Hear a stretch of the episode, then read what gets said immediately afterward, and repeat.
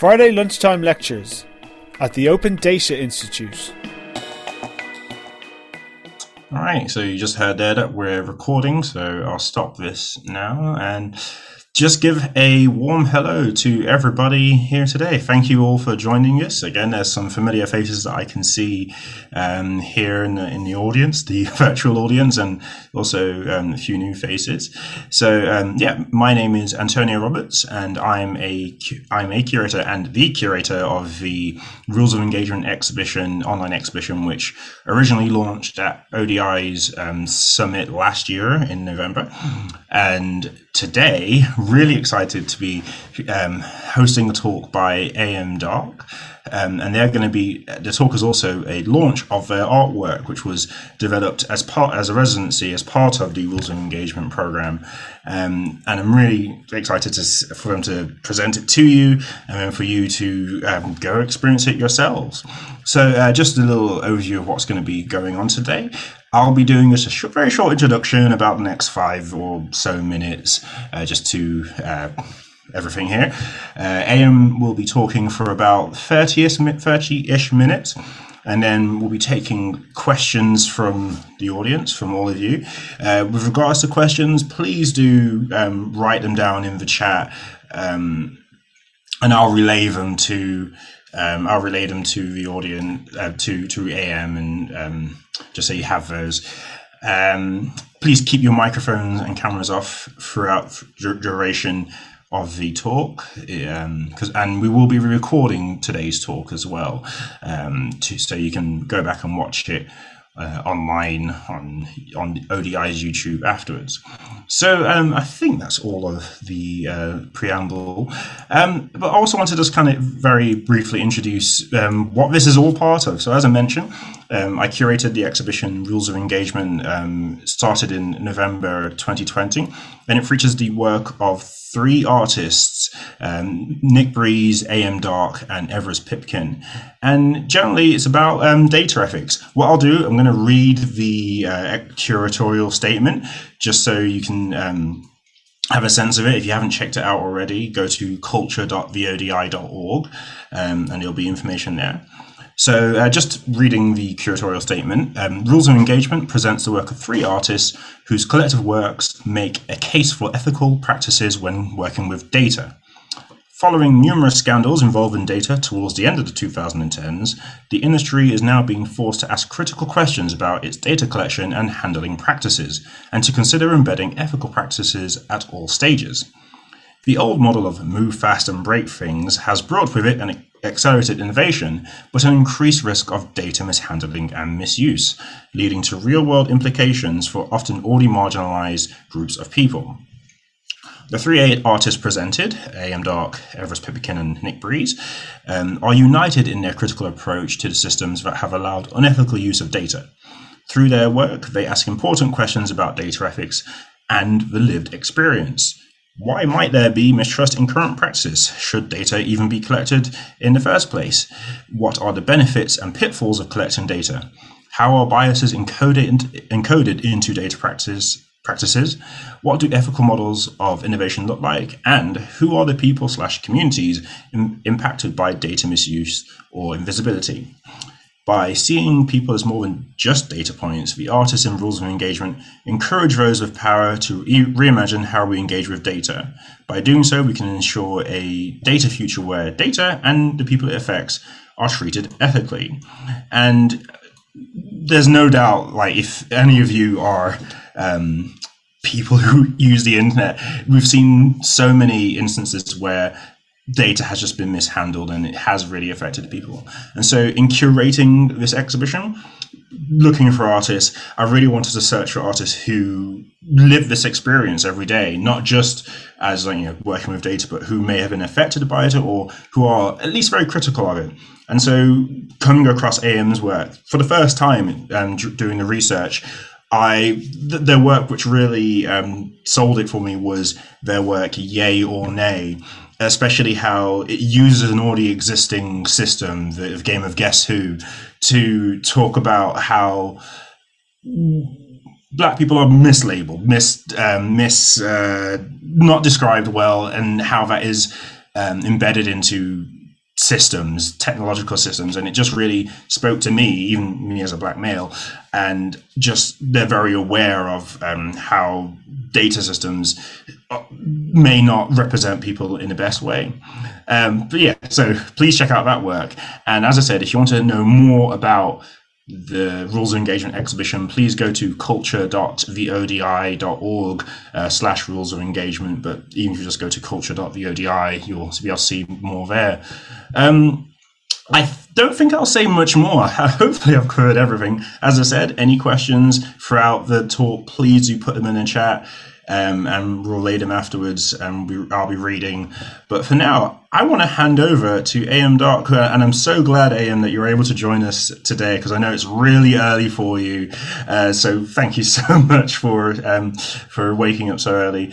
Um, but yeah, I, I, will stop talking, and I'm going to hand myself over to AM. If you want to unmute yourself, please. Hi, thank you so much, Antonio. Um, I missed some of uh, your introduction, and I'm a little bit anxiety ridden because my computer just decided to start to stop working, which is the wonderful case with presenting online and dealing with media art in general. Um, so just give me a second here. But hi, everyone. Um, thank you so much for coming. I'm so excited to be a part of this program. And, you know, this work actually is really um, complex for me to make. So I'm, I'm really happy to be not just sharing it and launching it, but being able to talk about it with people and really get um, feedback and perceptions and um, talk through some of the, the issues that I'm trying to address. Um, I always make work when I have, when I don't have a solution, when I actually have a question. And I always hope that the process of creating a work like this will give me some answers, but it's still definitely very fresh. And I, I hope that it's, you know, um, adding to the dialogue in a way that feels um, productive. So let me, um, I'm gonna start by just showing you a, uh, the intro of the game and then I'll show a few uh, screenshots of the ending without giving it away since I know many people so I haven't played. Let me just make sure that my uh, my screens are doing what they're supposed to do. Okay, I think I could put this in the background for a second.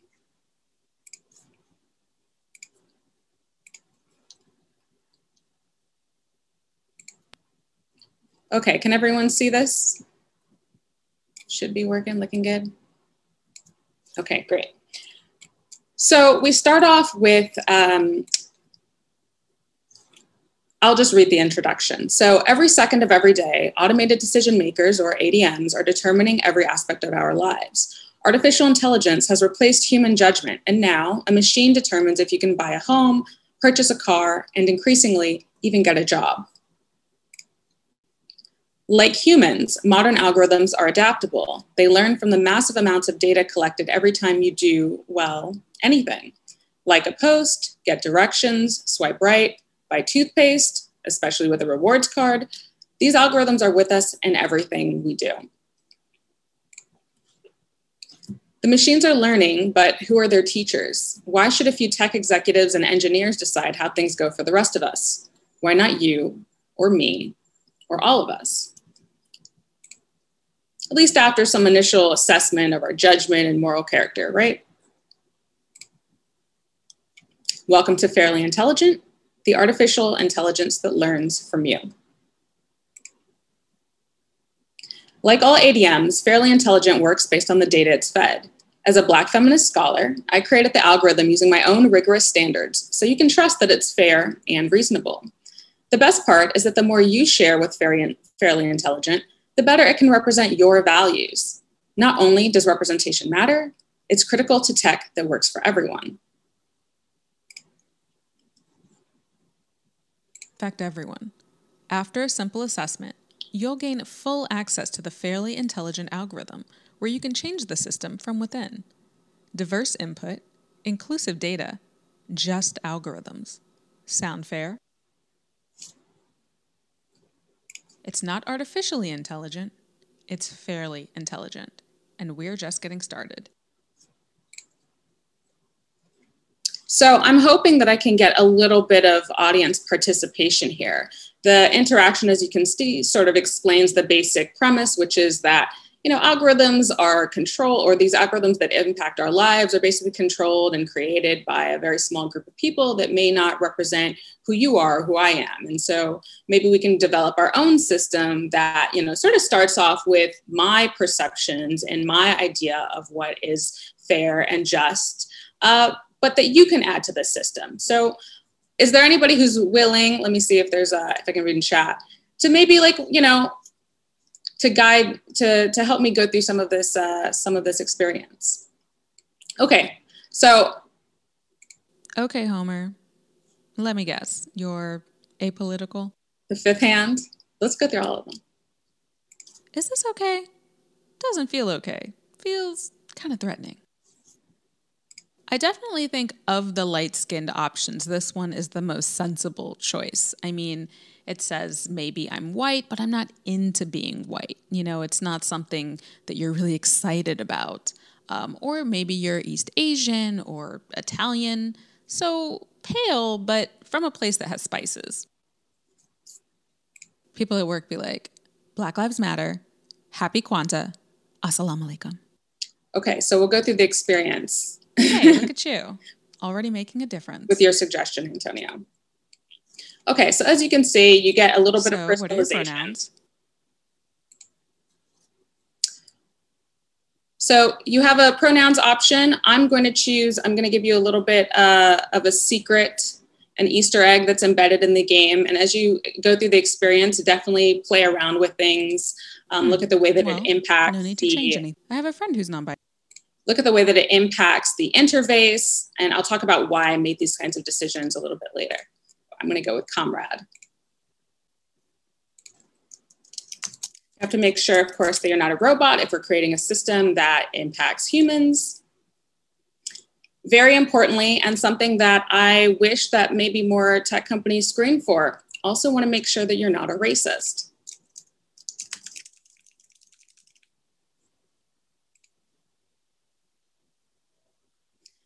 The problem is that, you know, most people won't outwardly admit to being racist. So in my algorithm, I try to embed these other kinds of questions that become a proxy for what I think um, can give me an accurate read or an accurate assessment of someone's character.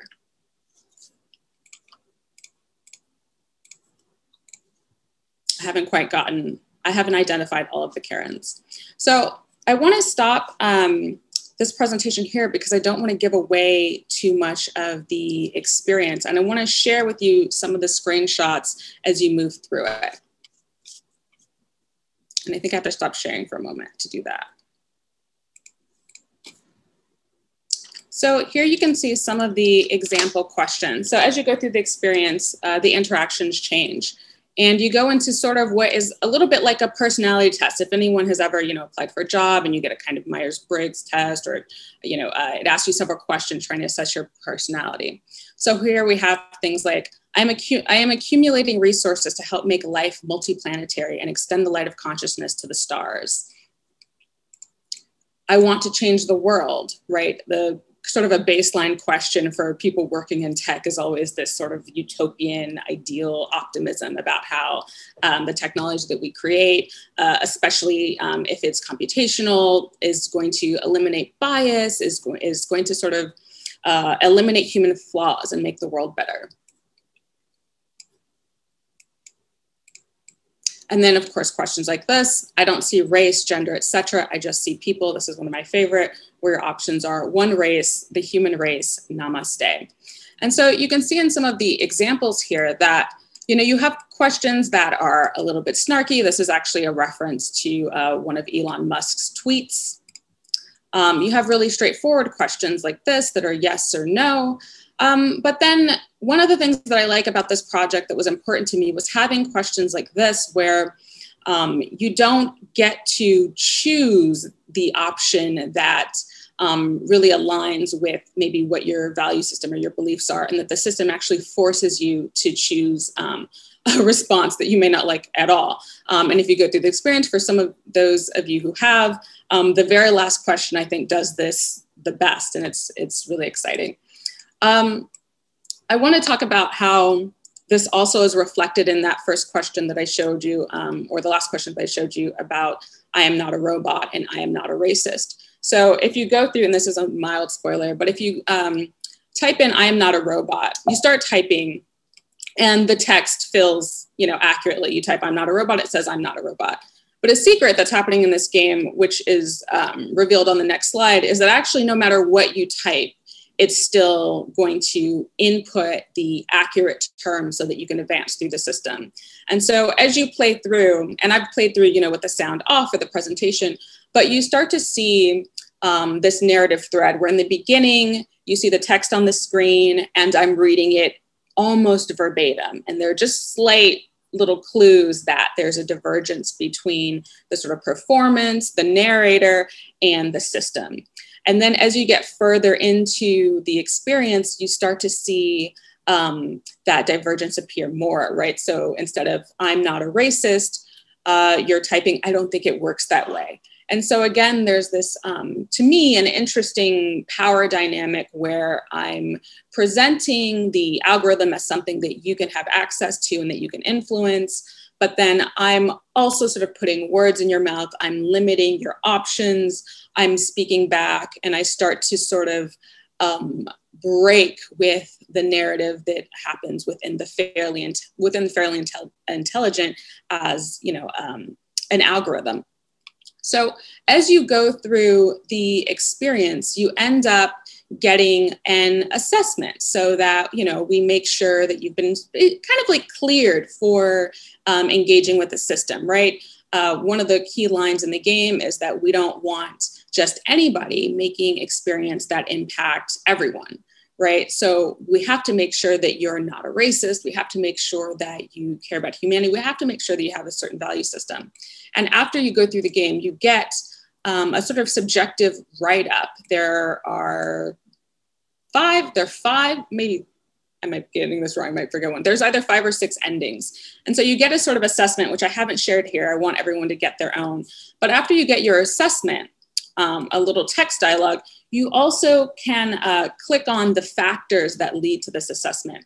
And this becomes so this is an example of playing through the game and uh, seeing the ways in which um, your answers were codified and just become these sort of check boxes, these demographic markers.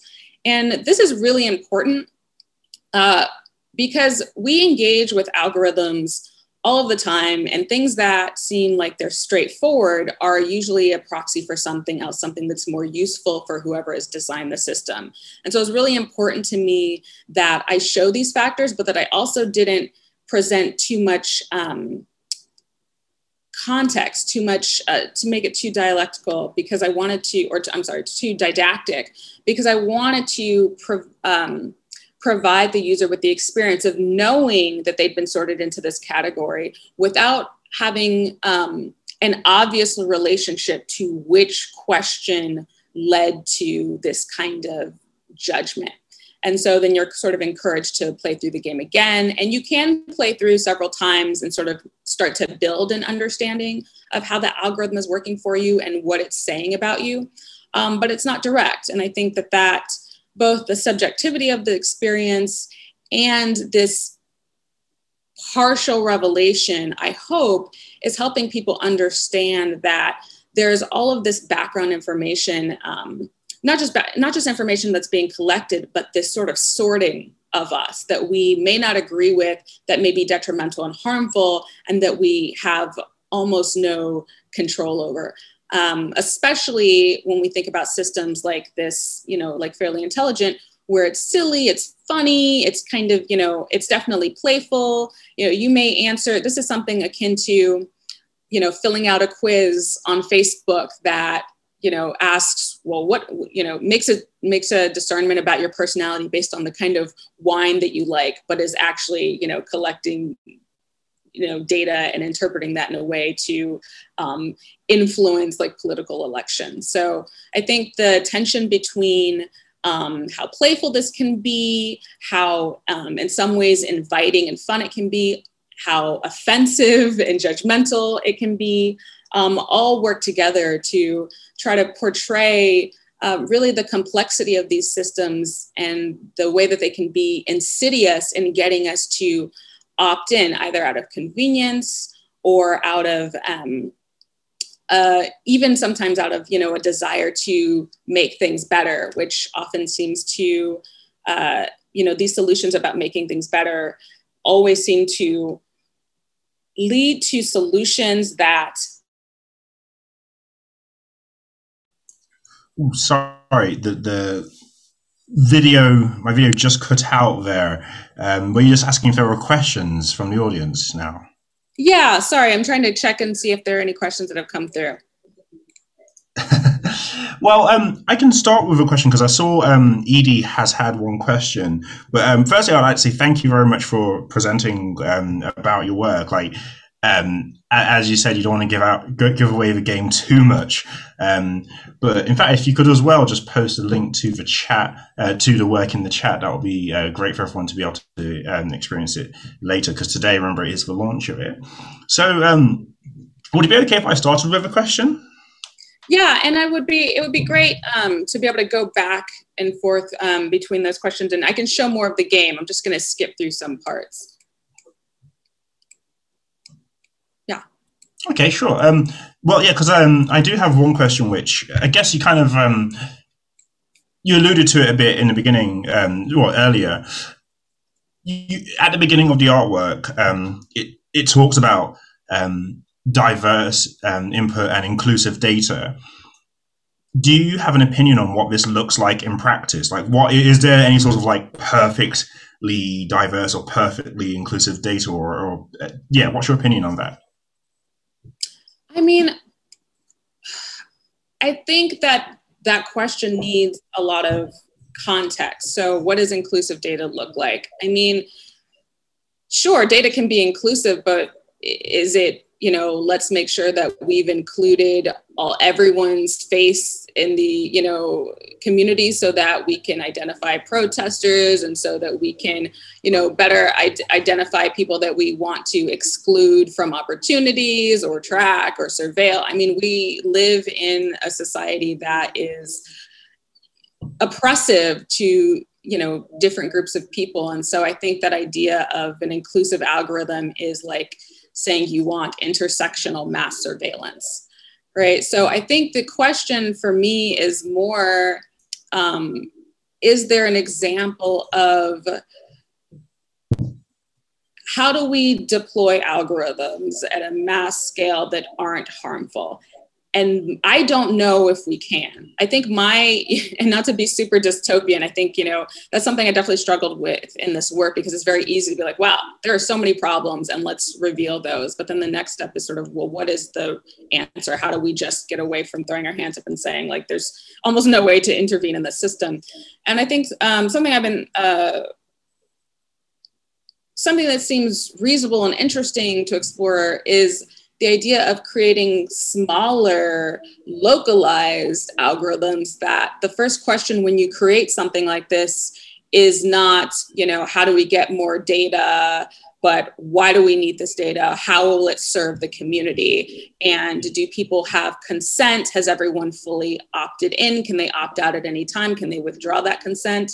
Um, and not just is it causing harm, um, you know, not just is it causing harm after the fact, but first of all, like how can it best serve um, the community? And if you're thinking about mass surveillance, that's not a community, right? That's just trying to collect data on everyone. So I think making it smaller and having, you know, sort of people driven algorithms that are really about, you know, what's beneficial. Like, you know, I think when I first started this project uh, back in, or, you know, back in September of last year, I was initially thinking, okay, what algorithm do I need? Like, I don't need an algorithm that's trying to sell me, you know, a fancier, you know, a brand of like asparagus water at Whole Foods or whatever. You know, I need an algorithm that tells me, you know, who's going to mansplain to me all night at a party. I need an algorithm that tells me, you know, which person is a Karen who is going to, you know, call the police on me if I'm outside in my no in my own neighborhood, like idling for too long. Um, so I think that's what I'm trying to get out with, you know, what might be an ideal version of how these systems operate. Asparagus water is a thing. Um, you can look it up from a few years ago. Whole Foods was charging eight dollars for it. yeah, thank you for that, AM. And, and because I, I, did have a um, follow up question, but again, you've already kind of answered it because even like when people are talking about, um, or like whenever there's like a scandal with AI, um, say you know it's it's um, the, the the the unfortunately classic example is where you know black people have been mistagged as like uh, apes, it, they go, "Oh, it's just for training data. We trained it. We the data that we fed it was not inclusive enough." And it's and so most of this technology is developed by you know, white Silicon Valley men. And so I remember the, the question I had um, in my head was about, well, do we just need to feed it more better data and uh, will, will, will, this fix it? But again, like I think you've already explained that part of the problem is not just the data input, it's what it's doing at, at, its core, really. Like, and yeah, I, I, I completely understand what you're saying. Smaller, more localized, or more um, case specific AI rather than just mass trying to do everything once is definitely a good way forward. So I just wanted to bring up a, you know, this screenshot in particular because it's it's another one I think is, um, you know, points to this idea of you know, the question is I refuse to see a therapist about my mental health issues. And no, I refuse. I just don't feel comfortable telling a stranger my business, right? Of course, the irony here is that you are going through this form telling me your business and that I can make all these kinds of inferences. And so, again, that idea of like, well, what is, you know, what is the purpose of this? Is this helpful? A question like this could be helpful if we were trying to assess, you know, uh, the mental health of our community and it wasn't just going to be shared to like sell you um, an, an ad for like a meditation app or to try to like some one of the things that i came across in my research some of the more just really depressing and um, exploitative uses of um, you know this kind of data is for profit colleges um, looking for not just looking for you know people who maybe don't have degrees. Like you might think it's a very straightforward category like oh you don't have a degree or you're in this category no but like one of the categories was something or one of the ways that it labeled people was taking in various factors like you know where you lived um, if you seemed depressed um, and it was looking for people who uh, were unsatisfied with their lives low self-esteem low opportunity and desperate right? And these are things you're never going to tell a form on the internet that, yes, I feel desperate, but all of these, you know, sort of um, proxies for information, um, yeah, proxies for categories are being calculated and then used against you, which is not helpful at all. Mm. Yeah, and it's really what's really gross, but uh, that that might be a, a, way to try and categorize and get people that you know preying on those sorts of insecurities and those things.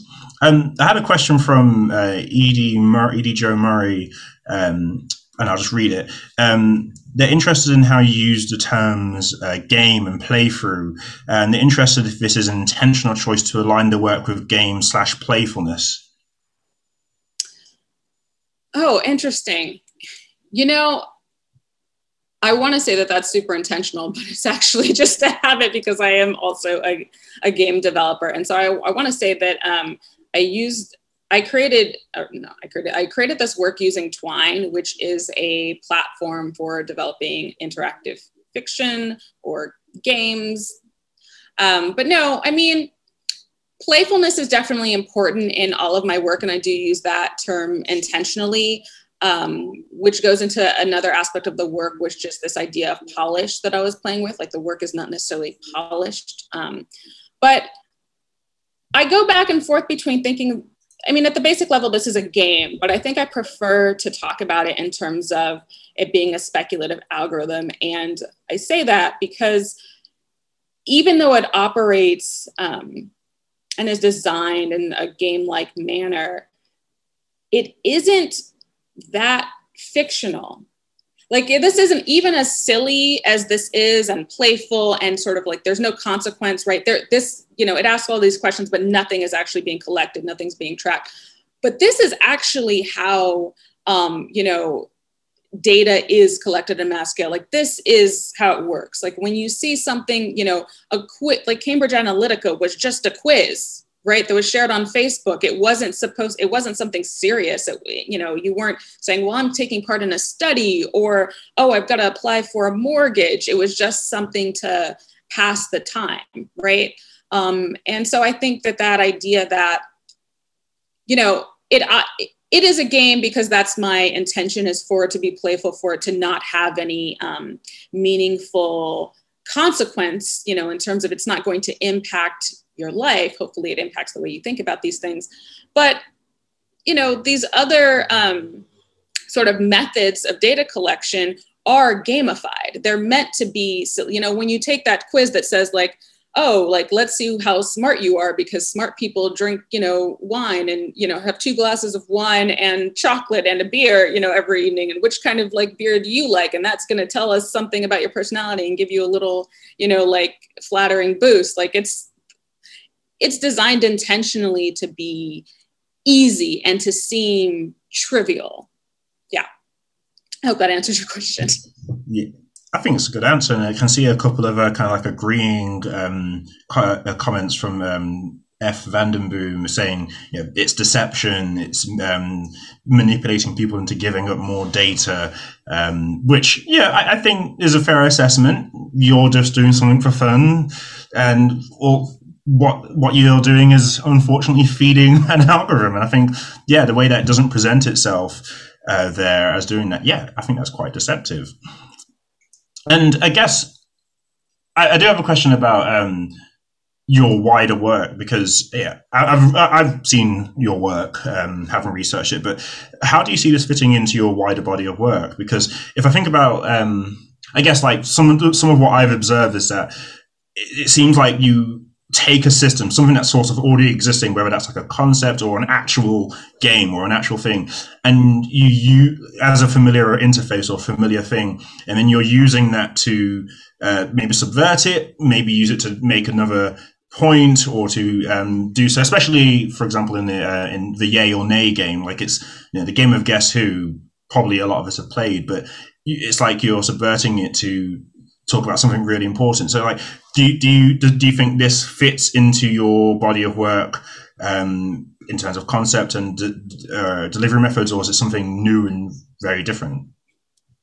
Um, yeah, I mean, I think that it it fits into my existing work in the ways that you describe where you know i take a, a i try to work with systems that people are familiar with and then subvert them um, and make them more provocative so that we reflect on things that we do every day. I try to take something that is usually you know a very quick internalized process and like push it to the forefront. Make it you know social make it visible make it so that we're actually you know thinking about it instead of sort of just sort of passively continuously engaging. Um, and at the same time i thought this was a really wonderful opportunity because i had been you know my work had always been around how large systems impact communities and individuals especially those who are most marginalized but I felt like I had been struggling where, you know, quite a lot of my work was sort of um, dealing with the individual and was more about representation and less about like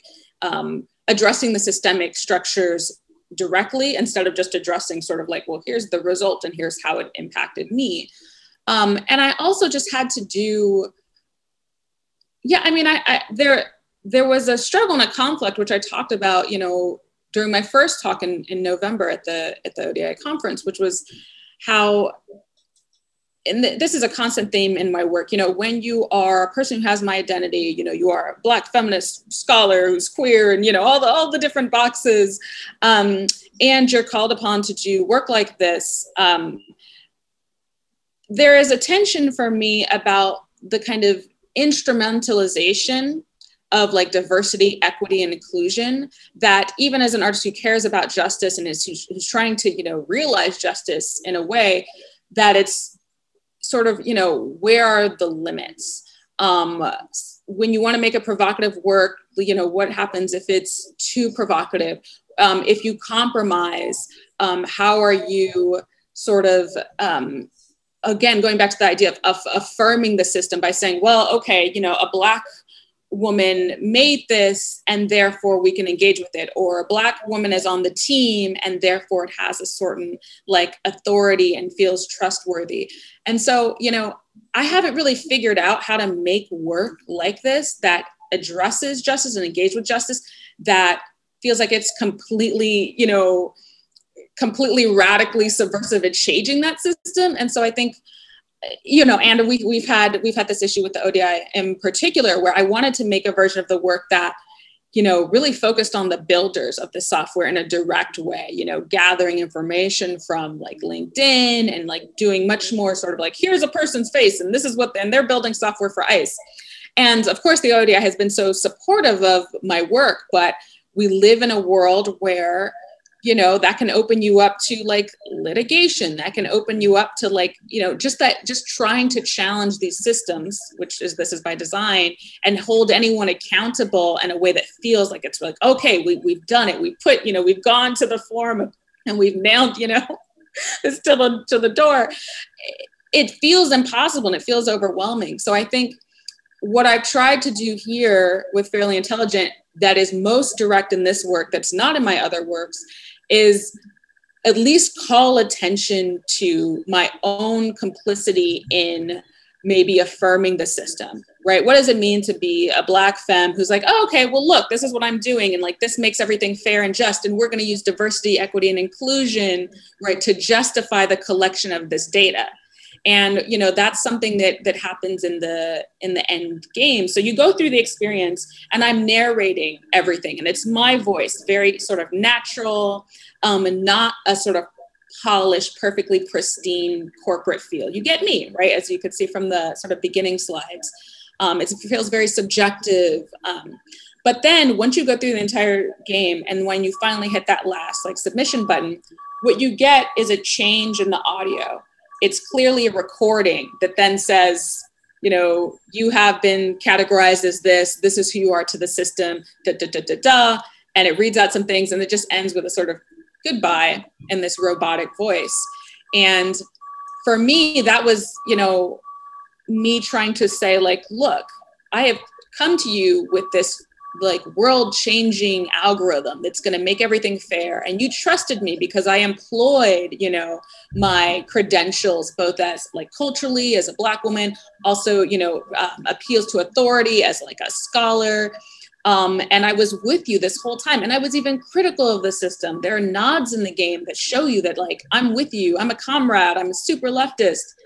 And yet once i've collected all of your data then you just get the stock response that clear i'm not with you anymore right? I've left. Am i even part of the system? Maybe i started off with good intentions but now i've you know maybe i've gotten fired by whatever diversity initiative you know hired me. Maybe i was too diverse. Maybe i was too provocative. And so it's you know those aspects of the game are me trying to reveal how difficult it is even by people who are you know trying to improve like how difficult it really is to um, reform the system when really i'm like the system is bad. Like we like collecting data at this scale you know companies who are saying i'm so invested in diversity what we need is just like more um, black women coders and that's the answer. It's like i don't i don't need more queer folks working on drone piloting software like that's not the answer so yeah and i think i do that more directly in this work than any other so I'm, i was really grateful to have the challenge at times, but also what I think ended up being the opportunity to speak more directly. Yeah. Yeah, and uh, thanks for for the answer. And yeah, like you know, it has been a challenge making this work, and an interesting one because uh, navigating um, what can and cannot be done. And um, I just have a question from Julie, which possibly like you know talks to this uh, like the litigation and using people's um, faces, for example. Uh, Julie asks, data capture is a huge issue for building biased data sets, but what do you think about the development of synthetic data sets as an alternative? I'm sorry, can you repeat the question? Sure. Um, so, data capture is a huge issue for building biased data sets, but what do you think about the development of syn- synthetic data sets as an alternative? Oh, I don't know. You'd have to explain that to me. You'd have to give me more information.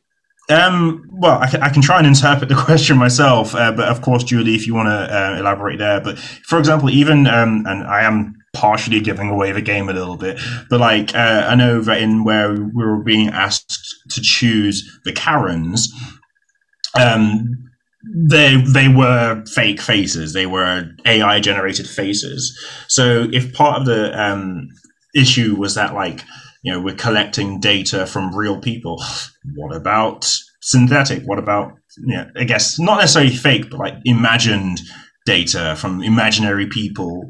Um, is is that a way around the collecting? Is that is that more ethical, or is it? You know, I don't know. So the and I say I don't know. And the very I mean I don't, but like the the first thing that comes to my mind is that even in creating and in creating synthetic data sets, like there's still there's still choices that are being made, right? Like they don't just happen. They're still going to be trained or based on some other, you know, real data or perceptions. And so I think that that is you know that's part of the issues that anytime you're dealing with humans like we're not going to be able to create systems where we're not a part of them and our bias isn't impacting um, the construction and the result. And by the way i should say that i don't think that we should be aiming for that either. Like i don't think that human bias like that eliminating human bias in these systems is uh, i don't think it's possible but i also don't think it's desirable. I think some bias is good. Um, in fact, like bias is also discernment. This is part of what I'm getting at with the with the algorithm is that like, or with fairly intelligent, is that yeah, like I want to be able to um, impose my biases on a system because I want to create systems that work for me. So that bias is important. What's the the problem is about the transparency, and I think that also goes back to Julie, your question about like if we're building these these data sets and we're capturing people and i use capture you know intentionally in the game to say that like it's kind of like against someone's will you know you're not willingly captured um, but yeah if we go back to that question of what do people need? Have they chosen? Are they a part you know is is the community that you're sort of capturing um, or or including in the system are they a part of that conversation? Did they ask for this? Does it benefit them? Do they know about it? Um, because then that that community can be a part of the conversation and can be directing whatever uh, data collection methods that you're using and you know know that that that data is being collected for uh, a beneficial purpose so again it goes back to sort of like transparency consent and do we want this Hmm.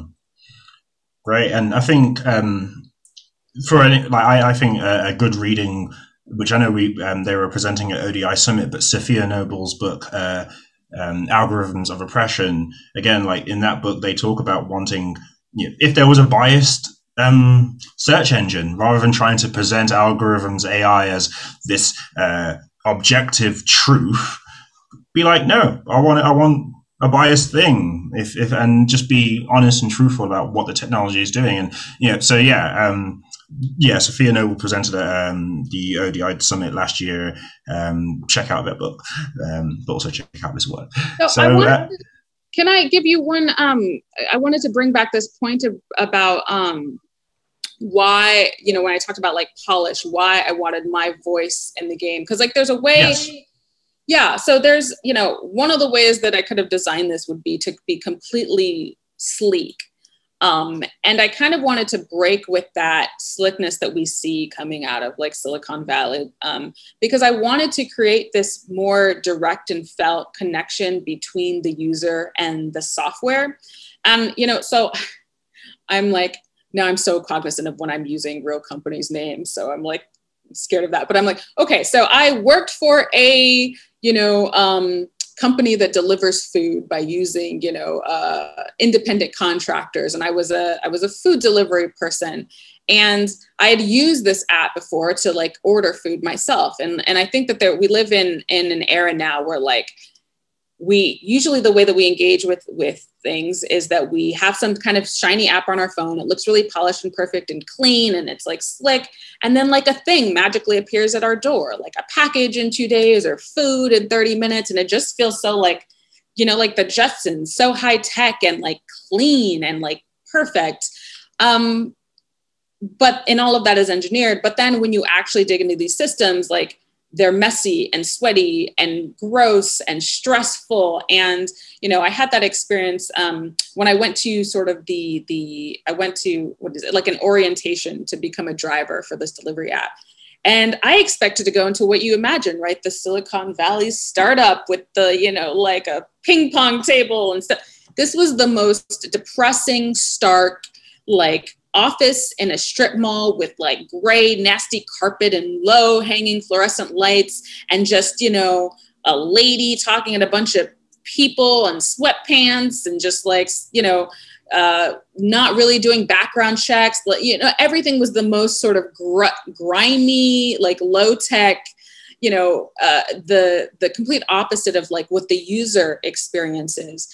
And I think this is important to me because part of the way that I think we engage with these systems is just this this trust in the sense that oh, if I'm you know filling out this questionnaire for a health app, or if I'm doing that, that it's that it's all been very considered, right? And that clearly all of the energy and and and um, money has gone into you know creating a really polished, clean system. But actually, no, that's just the sort of like the end that you're dealing with. There are real flawed people, you know, who are stressed out, who are making arbitrary decisions that, you know, it's not as, as basically the graphic design and the user experience gets way more attention and focus so that you feel comfortable than the actual sort of system that is making judgments or the system that are that is delivering you that um, experience that feels sleek. It's not actually that sleek on the back end. And so I wanted to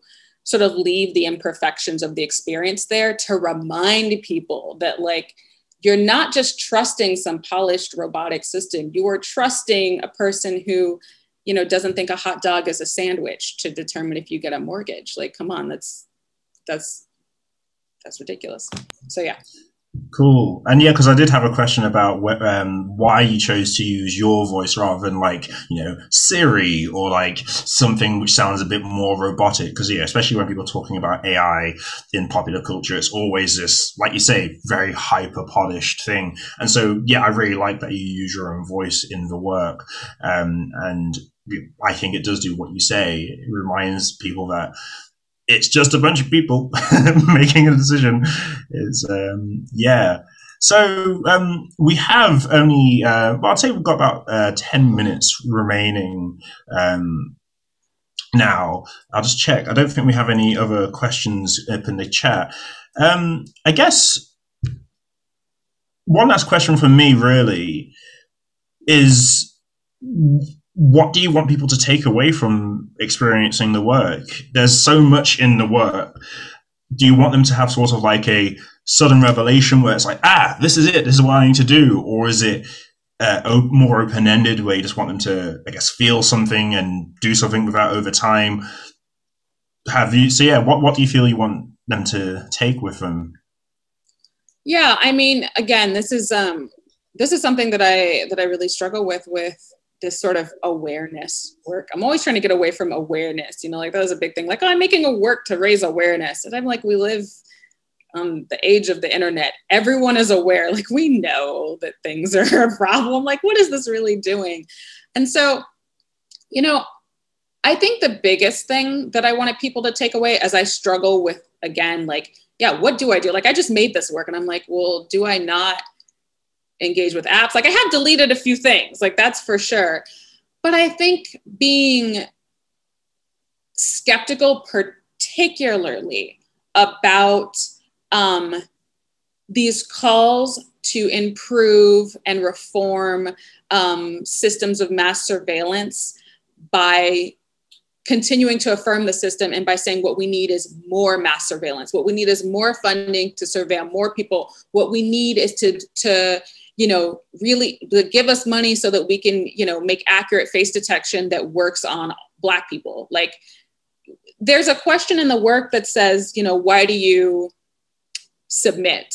And people have interpreted this in different ways because initially this work was was um, built with like data practitioners in mind folks who are building these systems and are, are, are savvy because they're engaged in you know building yeah building these structures. Um, and so the that question is in some ways it is posed to like why are you working you know when you, at this company that has a contract with ice right? Like why are you doing that? But also it's posed to the the player and saying why after i've told you all of these things why are you still clicking these buttons? Like why are you submitting? And then it sort of answers for you and it says because you know isn't greater inclusion a good thing you know and i say well is it your voice that needs to be included? Is that and it you know and it sort of goes through. And i say when we talk about inclusion we have to ask ourselves what are we being included in and for what purpose and what end? So that is the great i mean i think that's the part that is the awareness that maybe hasn't been raised. Like we know that some of these systems are harmful. We know that like the mass surveillance is happening. But the idea that we should trust and engage and offer more data like there was something that didn't make it into the game, which was um, I, I, I decided against it, but I had had the idea of including a question that allowed you to identify like black people as a, like a capture to make sure that you could identify like a black person and it was going to be framed you know like as you said, like how you know some systems identify Black people as, as monkey users, non humans, and so it was to sort of feed the system. Like, can you identify this Black person? And you could feel like you're helping. Like, yeah, that's you know the system's messed up, but I I I can tell Black people from you know animals, and then it was going to like thank you, and then feed that choice to like um, police software it's like thank you now we know who this protester is who's protesting against injustice. Or thank you now we know which employee is union is like leading a unionization effort. And so again it's that idea that we always have to be skeptical um, when the answer is about collecting more data. And the the the the giveaway with fairly intelligent is that no matter how you respond like you can be perfect. You can answer all of the questions, you know, in the way that I've coded it to, to ensure that you're like a great person, but you will never gain access to, to the system.